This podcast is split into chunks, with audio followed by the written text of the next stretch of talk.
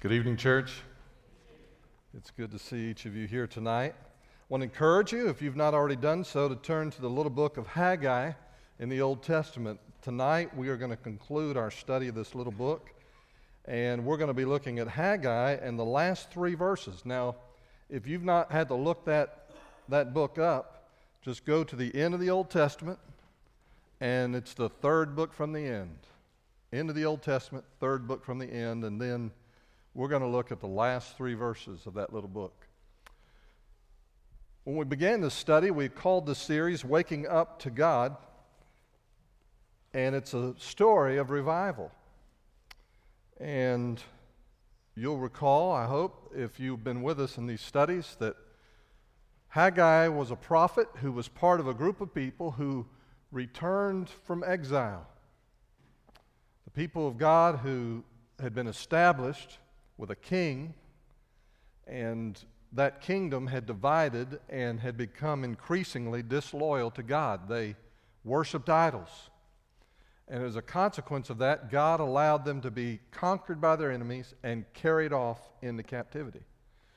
Well, they were also given promises that once in captivity they would be restored, and so they were released to come back, and part of their assignment was to rebuild the temple of God.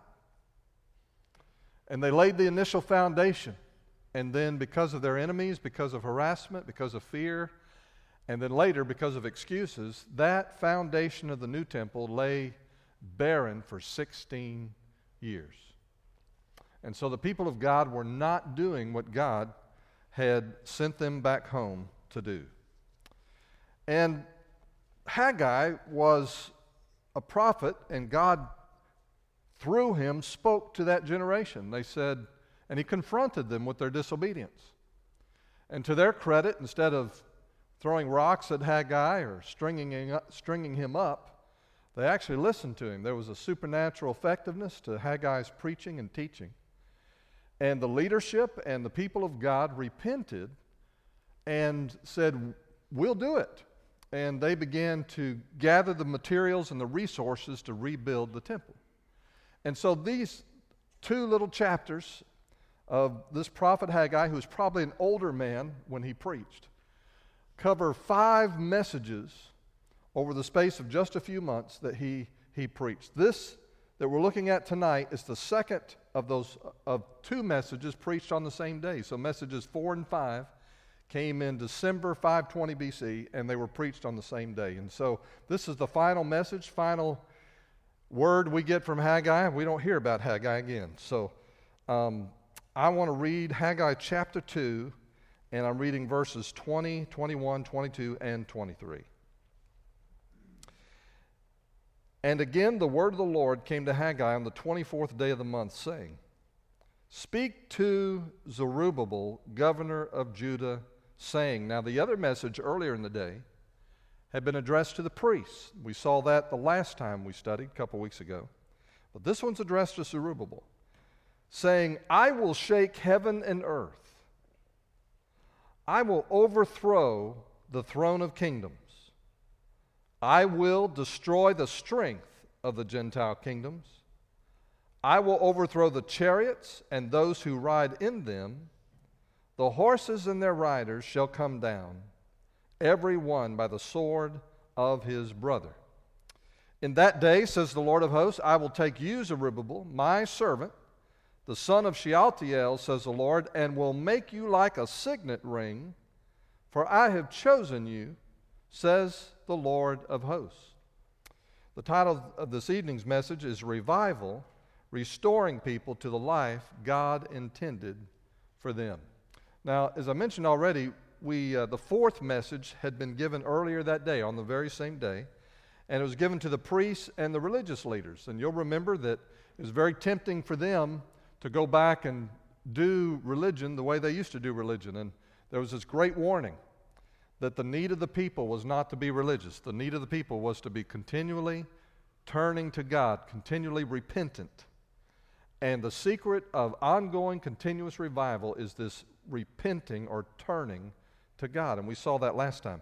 But tonight is different. This is a message to Zerubbabel. The people are being restored. The priesthood is being corrected and strengthened. The temple is being rebuilt. But Zerubbabel, where does he stand? He is a direct descendant of King David.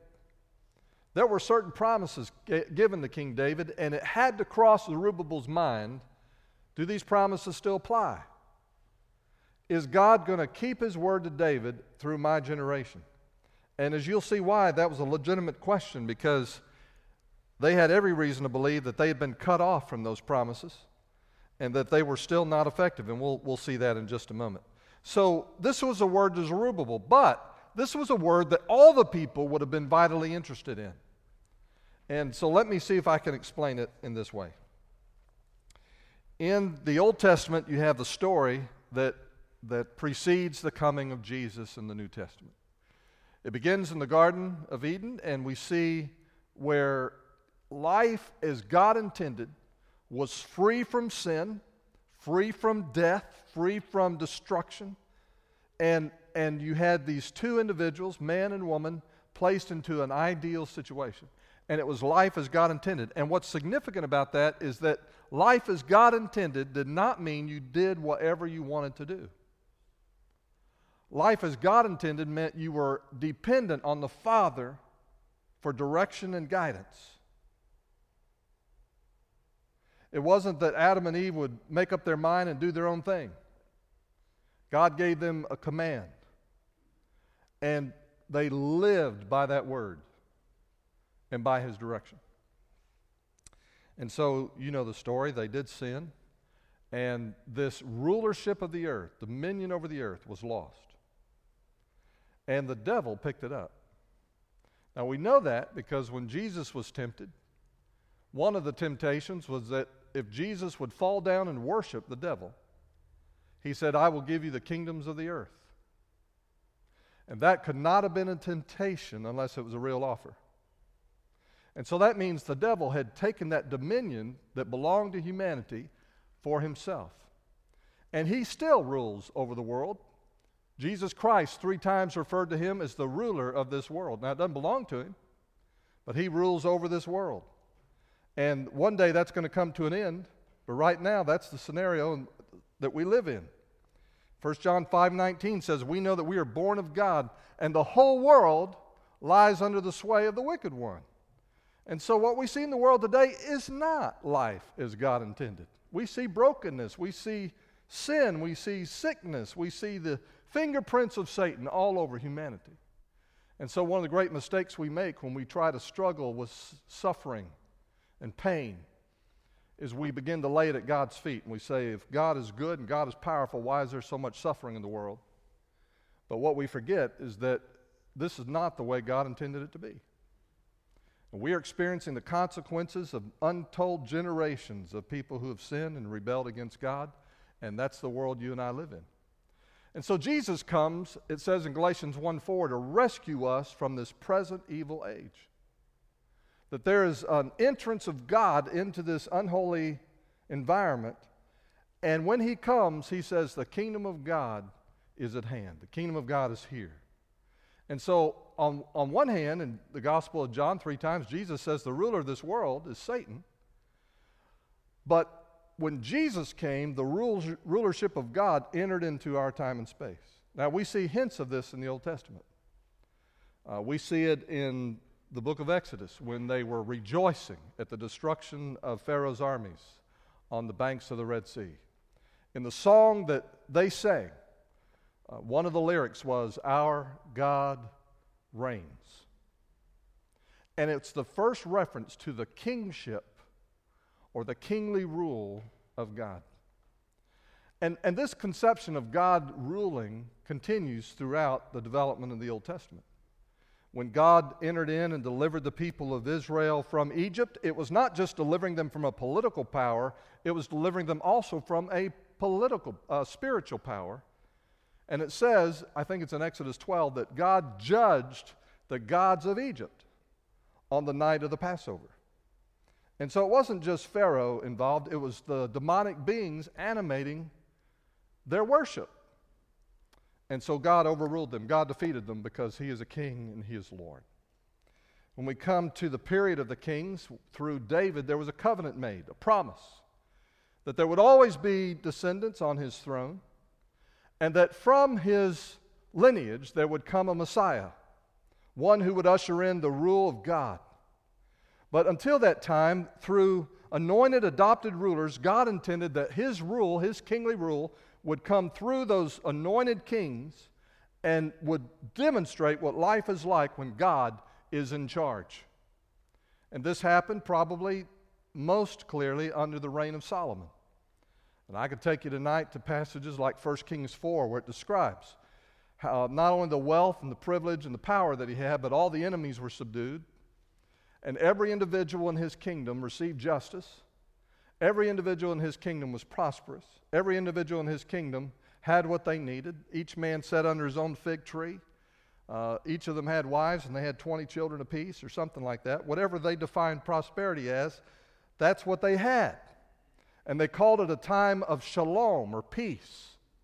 And that word shalom in Hebrew is not just the absence of, of fighting and hostility. It refers to wholeness.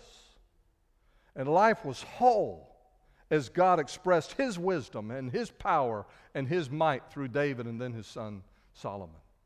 And so there was this, this image in the minds of the people of God that, that at its zenith under King Solomon, the kingdom of Israel was reflecting something of what life would be like when God would come and rule. And in fact, we see that in the prophets. As the prophets began to preach and teach, the major prophets and the minor prophets, they began expressing, yes, they, the people of God have sinned. Yes, they're going into exile. Yes, trouble is coming, but there's another day coming. And in this other day, God is going to come, and he's going to usher in his kingdom, and all the enemies will be defeated, and God's going to usher in a kingdom greater than the kingdom of Solomon. And his anointed one, which is what Messiah or Christ means, is going to usher in that kingdom. And so as you read the prophets, including the prophet Haggai, watch for that. Watch for that promise of a coming kingdom. Watch for that promise that all the enemies are going to be subdued. Watch for that promise that everything lost in the garden and more is going to be restored to the people of God when God is in charge and his kingdom is being fully expressed. When Jesus came, when John the Baptist came, their message was, repent, for the kingdom of God is at hand. Right now, right here. And boy, when those people heard that, don't you know their hearts leaped. All the ages have waited for this. Now what we have longed for, what our souls have ached for, is coming through this Savior, Jesus Christ. Well, they didn't understand a lot of things he said. If you read carefully the kingdom parables, when he said the kingdom of heaven is like, he began explaining some mysteries of the kingdom of God to them, that in some way that they didn't fully understand, that in the mercy of God and in the love of God, the kingdom of God had, had indeed arrived, but was not yet being fully expressed. That God in his patience was not willing that any should perish, but that all should come to repentance. That yes, the kingdom of God dwells in every heart that trusts Jesus. Yes, the kingdom of God is expressed sometimes when we pray, and he enters our time and circumstances and puts things back the way he intended it to be. And we see it as healing. We see it as answered prayer. We see it in a thousand different ways. But the kingdom is not fully here yet. So when we read Haggai and when we read the prophets, we read a lot of discussion about the exile or the coming judgment on the nation and then their exile and their return. We read a lot about that, but almost every single prophet makes some reference to the day of the Lord. And with that day of the Lord, God is going to restore the world to what he intended it to be. In fact, there'll be a new heaven and new earth. In Isaiah eleven, he, he describes it this way. He says, on my holy mountain there'll be no harm. The lion will lie down with the lamb. The lion will not eat the lamb. The child will bl- play by a snake's hole and thrust his hand in there and won't be bitten. It'll just be a different kind of world when God's in charge. And so always remember that what God is going to do in the future is restore everything the way he intended it to be. But guess what he wants to do in your heart? Guess what he wants to do in your life?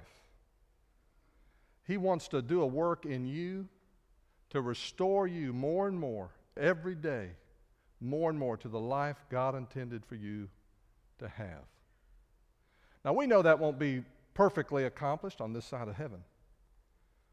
But I want you to know that's what God's doing with you. I want you to know that's, that's what God wants to accomplish in your life. And as you read the New Testament, as you read the book of Acts, as you read those things, you can see that same thing going on in a church. That what God wants to do more and more is to move individuals and groups of His believers, groups of His followers, off of their agenda and onto His agenda, as we talked about this morning. I think one of the great examples of that that we find in church history, and by the way, church history is a wonderful illustration of this. Over and over again, we see God awakening His people to, to Himself, and over and over again, those individuals coming more and more and more to a place of realizing what is it that is important to the heart of God, and we want to be about that. You see it in the Reformation period of the sixteenth century. You see it in the Puritan era, the seventeenth century. You see it through the era of Methodism in the early eighteenth century. You see it through the nonstop revivals of the nineteenth century. You see over and over again God taking His people, bringing them to a place of intimacy with Himself. And in that relationship, moving His people onto His agenda, to what He wants to accomplish. When the Reformation took place, the truth about God and His gospel broke out again. We are not saved by works. We are not saved by intermediaries between us and God. We are saved through a face-to-face encounter with the truth about who God is, the truth about our sin, our need for Jesus Christ and His cross, and putting our faith in Him, faith alone in Christ alone, to wash away our sins and to save us. Reformation did that. And then coming out of that Reformation, as that truth spread all over Europe and spread all over England, you had groups of individuals who, who had been taught their whole lives that the way that, that you had a relationship with God is that you did everything you could to do the right thing, and that somehow the stuff you did wrong would get forgiven, and there was no full understanding of the cross. But as people got it, they went to a new place in their relationship with God. They went deep, and they wanted to know who God is. They wanted to walk with God. They wanted to make everything in their life exactly the way God wanted it to be. They got that nickname Puritans because of that. They wanted to purify their church. They wanted to purify their lives of anything that didn't please the Lord. And it was that Reformation or re- restoration impulse. In the middle of Europe, in uh, the Czech, it's now called the Czech Republic, but right in the middle of that, there were a group of people living in Moravia. And in that Czech area where the Czech people lived, used to be Czechoslovakia, in that area where the Czech people lived, you had all kinds of religious experimentation, all kinds of religious discussion, all kinds of efforts to understand the Bible, and let's go do what God wants us to do with our life. Those individuals, as you can imagine, were persecuted. And, and they escaped, and they went, some of them went into Germany to a little town called Herrnhut. And there was a count, a, a, a powerful man named Count von Zinzendorf, and he began welcoming those people onto his estate and protected them. And as he welcomed one group, he'd welcome another group, and then another group, and pretty soon there were all these different groups who were saying that God wants us to do this, and another group would say, well, God wants us to be this way, and this is what's really important, and another group would say, this is what we believe, and this is really important, and they could not get along. Sound familiar? And so one time, and, and what was really fascinating about von Zinzendorf is he, he had a heart for God, because he took these people in to begin with, and he went to them with tears in his eyes, and he said, this isn't right. He said, can we just start praying together? Can we just start praying together? Let's seek the Lord together. And they went through multiple rounds of prayer. This is the summer of seventeen twenty-seven. They did the Lord's Supper together and made prayer a vital piece of it. They had groups of people that said, Let's, we're just going to pray together. We're going to covenant to pray together every day for a week. They had groups of men that would walk around at night, and they would just pray through the community as people were going to bed. And then there was a group of twenty-four men and women that covenanted together, we're going to pray day and night, nonstop. And they each took an hour every day. And it started a nonstop prayer meeting that ultimately lasted one hundred thirty years.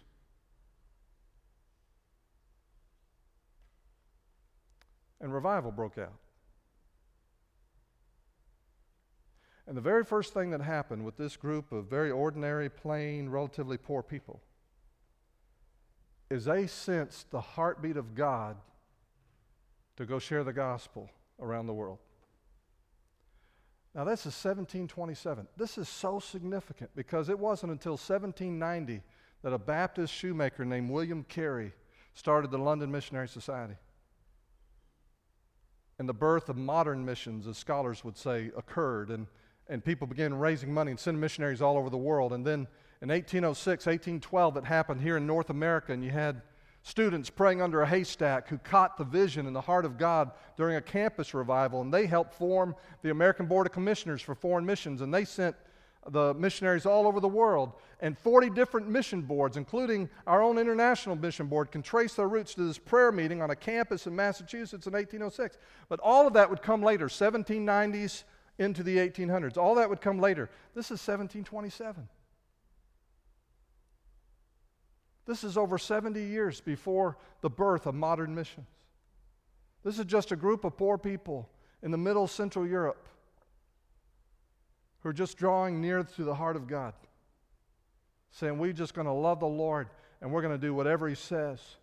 We're going to listen to Him. We're just going to love Him. We're going to love each other. They did it together in community.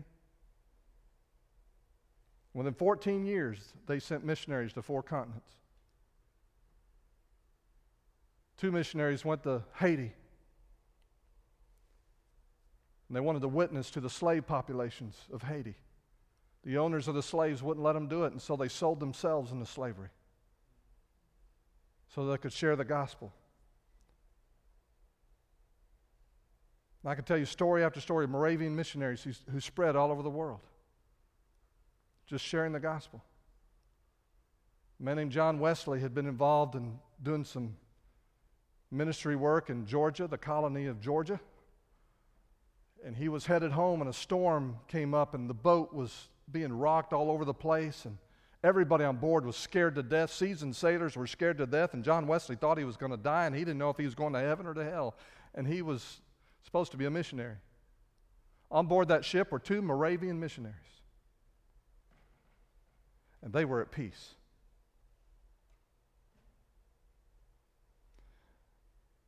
And John could not understand why they could be at peace, and he went and talked to them.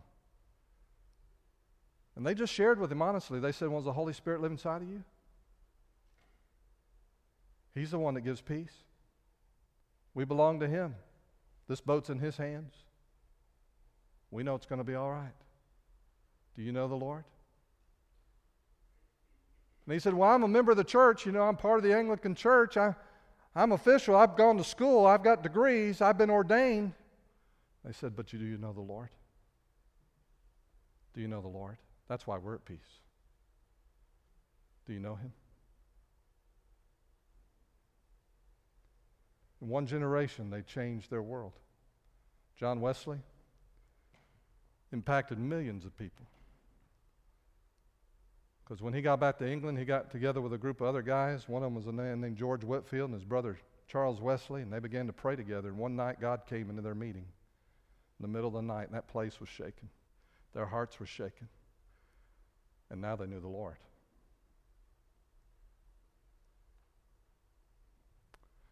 And whenever we draw near to the Lord like that, and He gets a hold of our heart, and we turn to Him fully, He restores us to His intent, to life as He intended.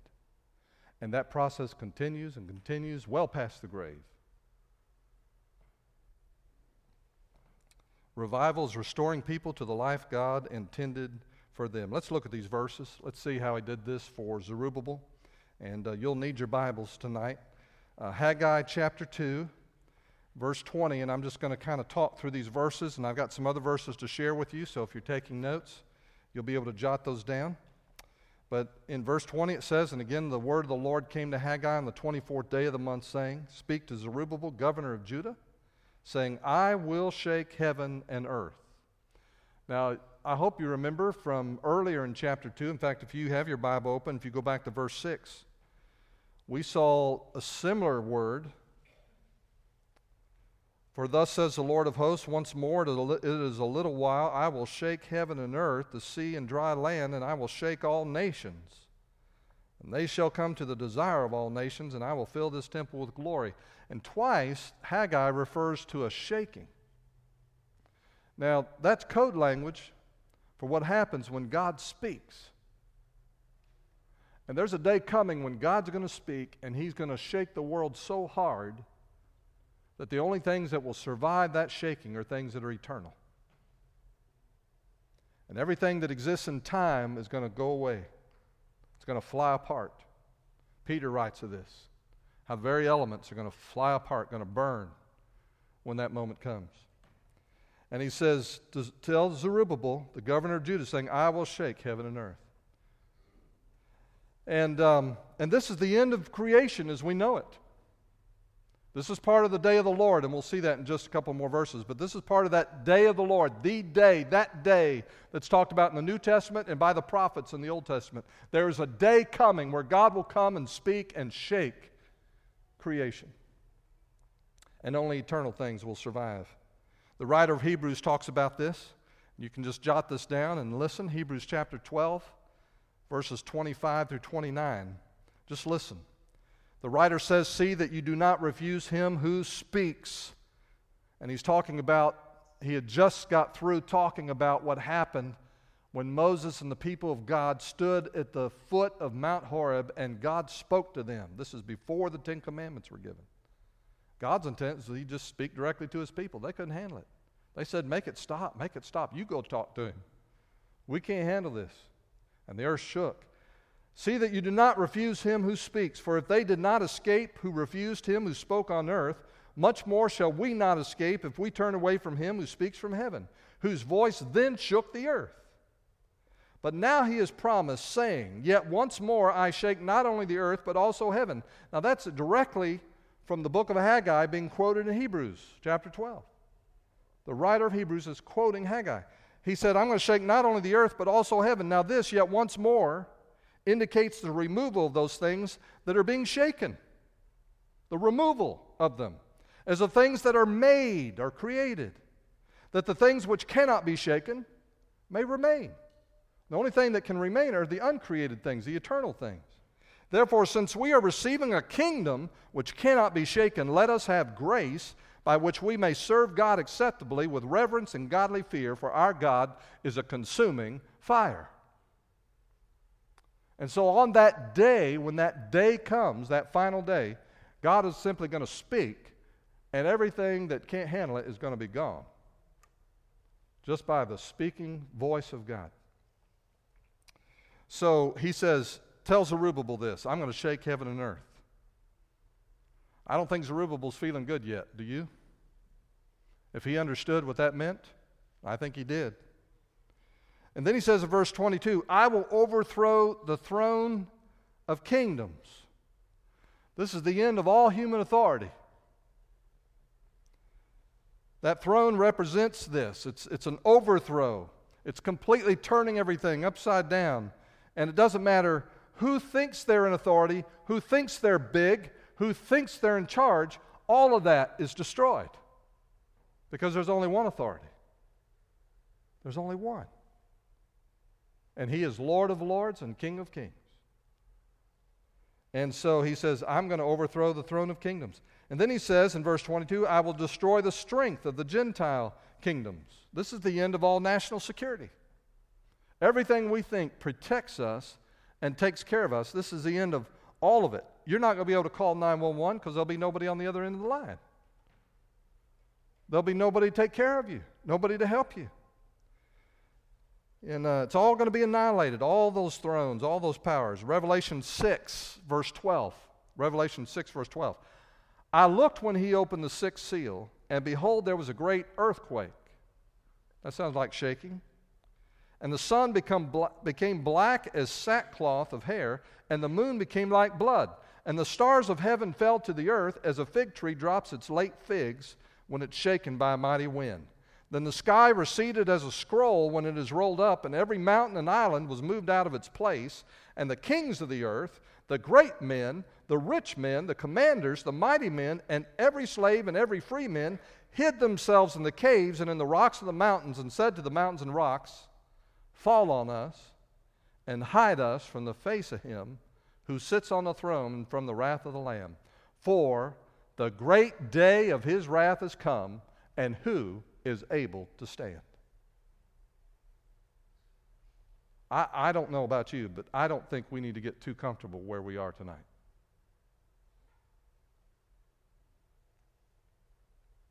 And then also he says in verse twenty-two, I will overthrow the chariots and those who ride in them. The horses and their riders shall come down, everyone by the sword of his brother. And this is the end of all military might.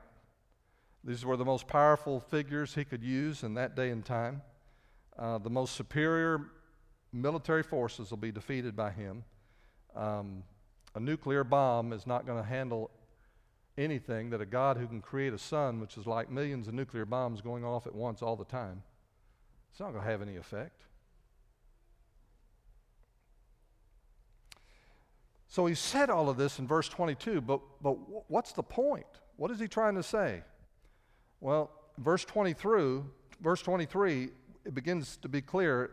He wants to talk about the day of the Lord, but he wants to say something to Zerubbabel. Look, this day is coming, but let's talk about you. Let's talk about the servant of the Lord in the day of the Lord. When that day comes, where will you be? And, and dear one, this is as true of Zerubbabel, and it's also true of you. Where is the servant of the Lord on the day of the Lord? Well, listen to what God says, and this isn't just for Zerubbabel. In that day, verse twenty-three, says the Lord of hosts, I will take you. I will take you. Now, he's, he's not being shaken. He's being taken. You get it? I will take you, Zerubbabel, my servant, the, the son of Shealtiel, says the Lord. Taken instead of shaken.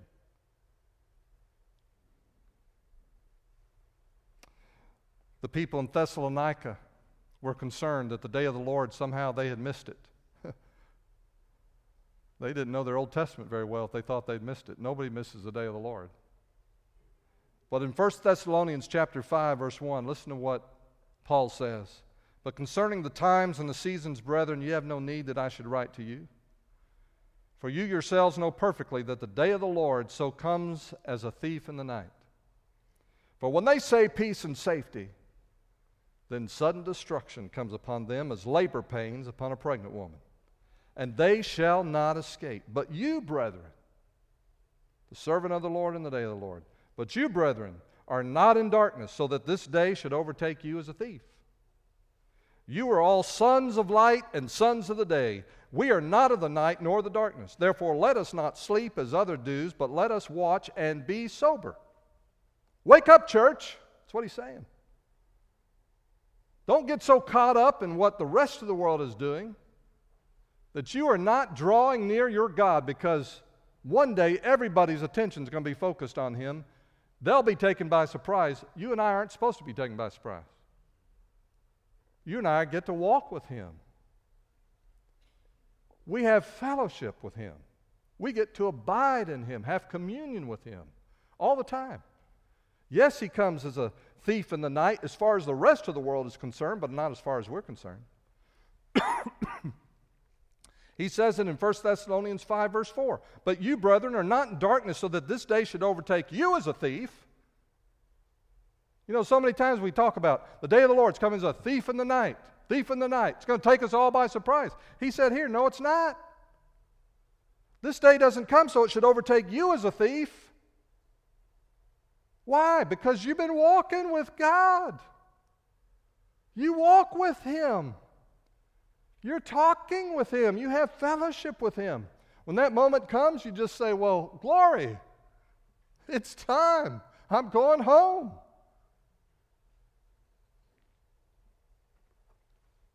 And so he's taken by God. He said, Zerubbabel, I will take you when that day comes. I'll take you. You're mine. Now, what did he do to warrant that privilege? Did he gain some special favor because he was in David's line? Or is it simply because he did what all people of God should do, that when God speaks, he said, yes, Lord? The prophet came and gave the word of God. He said, yes, Lord, yes, Lord, yes. And that simple yes, that simple amen, that simple, Lord, if that's your heart, that's what I want. I want my heart to beat with your heart. And because Zerubbabel did that, he said, look, you don't have to be afraid of the day of the Lord. I will take you. So he's taken by God, and then the rest of verse twenty-three shows us how he's restored by God. He says, I will take you, Zerubbabel, and then he says, and will make you like a signet ring, for I have chosen you, says the Lord of hosts. Now what is that about? Well, it's easy to believe that all hope was gone for someone like Zerubbabel. He was, he was in the, the line of David, and there had been a promise again given to that line, that everyone descended from David who's would there would be of, of that group, someone would sit on the throne. But what you got to remember at this moment, that these are people who had been part of a generation that had sinned so grievously that God had cut them off, sent them into captivity, and now they've come back. What about the promises of God? Do they still apply to me? Zerubbabel had every right to ask that. Does, do the promises of God to my family line as a descendant of David, do they still apply to me? You see, because he knew his grandfather had so grieved the heart of God that his grandfather had been carried off into captivity. His grandfather had served three months and then been carried away. And God said of his grandfather that he was cutting off the descendants of that man and that none of them were going to serve. Uh, listen to this. Jeremiah twenty-two, verse twenty-four, if you're a note taker. Jeremiah twenty-two, verse twenty-four. As I live, says the Lord, though Coniah, the son of Jehoiakim, king of Judah, were the signet on my right hand, yet I would pluck you off. Now, signet was a seal, and that seal was like a credit card in ancient times. If you sealed a, a document with that, uh, it, it finalized a transaction. If you put a seal on something, it could, it could be like a check. It would open the coffers somewhere else if your credit was good, and that signet, that seal, that That, that hung around the neck, could be a ring, and it would hung around the neck. That signet was very precious to you. It was very important to you. And God said to his grandfather, though Coniah, the son of Jehoiakim, king of Judah, were the signet on my right hand, yet I would pluck you off. Well, that's bad enough. But in Jeremiah thirty-six, verse thirty, listen to this. Jeremiah thirty-six, therefore thus says the Lord concerning Jehoiakim, king of Judah. This is the grandfather to Zerubbabel. He shall have no one to sit on the throne of David, and his dead body shall be cast out to the heat of the day and the frost of the night. I will punish him, his family, and his servants for their iniquity, and I will bring on them, on the inhabitants of Jerusalem, and on the men of Judah, all the doom that I have pronounced against them, but they did not heed.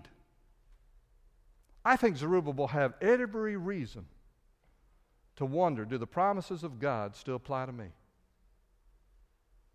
Because of what my grandfather and his generation did.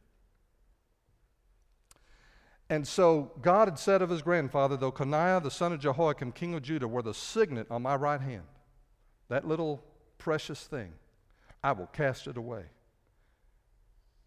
What does he say to Zerubbabel? I will take you, he says, and I will make you like a signet ring. You get symbolism now?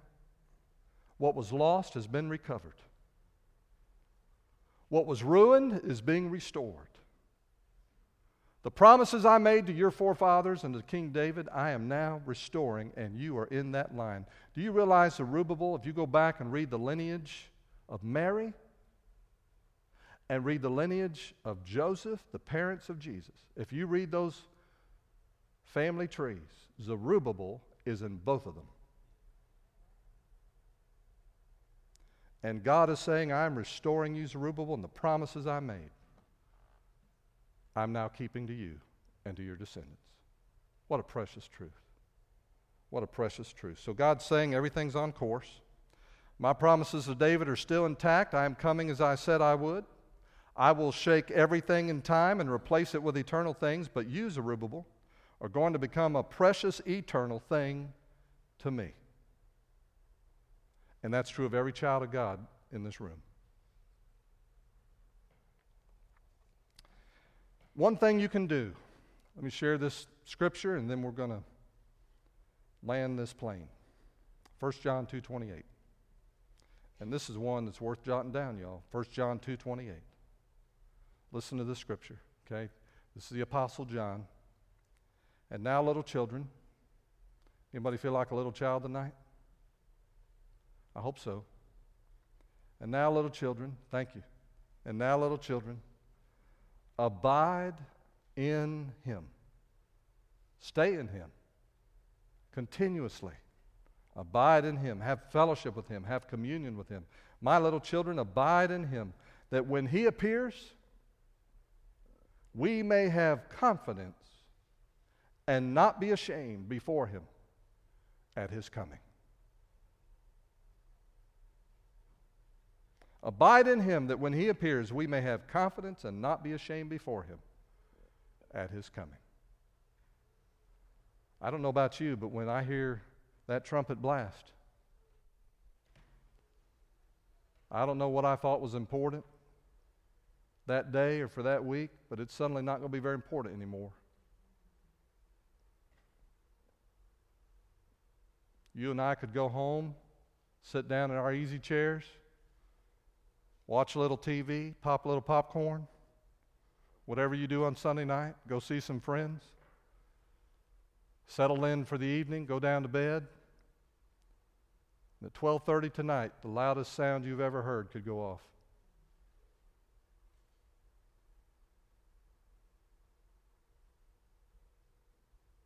And the day of the Lord could begin. And as God speaks, everything that's not tied down in eternity is going to come apart on a subatomic level.